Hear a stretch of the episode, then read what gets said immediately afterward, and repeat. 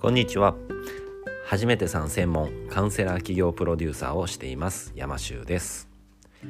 この番組は初めてカウンセラーとして起業したいという方に向けて起業のお役に立てる情報をお伝えしていきます。はい。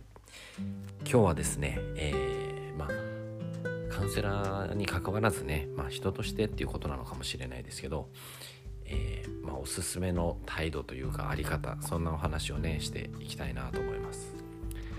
えー、それはどんなあり方かっていうと、まあ、当たり前の話なんですけど、えー、誰に対しても常に同じ態度で接するということです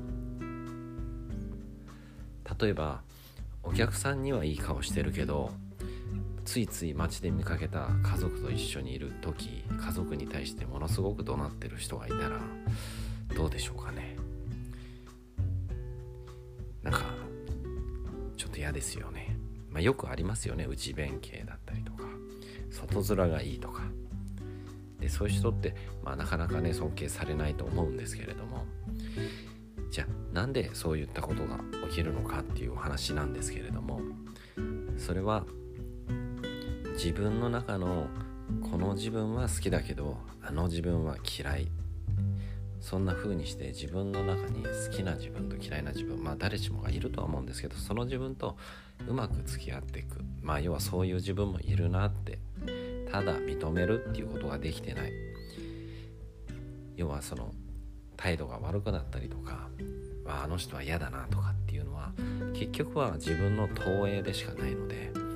自分の中にも同じ自分がいるんだなってそれをしっかりと認めるっていうことがすごく大切だと思います。要は本当の自分をまあ本当はねああの嫌だなとかそういうのを近い人には出せるけど外の人には出さないみたいなことが起きちゃうんですねそういうのがあると。なのでまあ結局はそのまあ本当にね僕は外を歩いてる人と同じ数の分だけ自分っていうものがいるっていうふうに考えているんですけれどもそんな風にしてあこういう自分もいるんだなって。そんな風に見ていくと、まあ、人間ってそんなにね大差ないのかなって思うんですね。はい、ですので、まあ、常に一定であるっていうねそういうことをやっぱりそのカウンセラーとしてね起業するんであれば特に、うん。まあ、常にね同じ自分で居続けるっていうことはやっぱりね我々も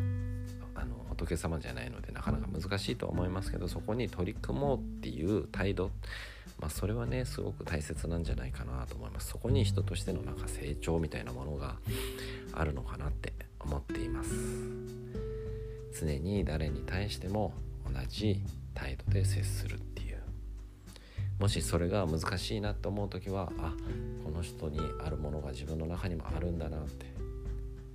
ただあるんだなっていう。そんな風にね考えてみてはいかがですか？まあそんなお話をね今日はしてみました、まあ、そうは言っても僕もねもううーんかってすることやっぱありますんでまだまだ修行中の身でありますので自分に言い聞かせるような意味で今日はこんなお話させていただきました。はい。では今日も最後まで聞いてくださってありがとうございます。ちょっと分かりにくかったらねもしよかったら質問とかもね公式 LINE とかで送ってくれたら嬉しいです。はい。ではあなたも心理職で起業して一緒に世界をハッピーにしていきませんか？山州でした。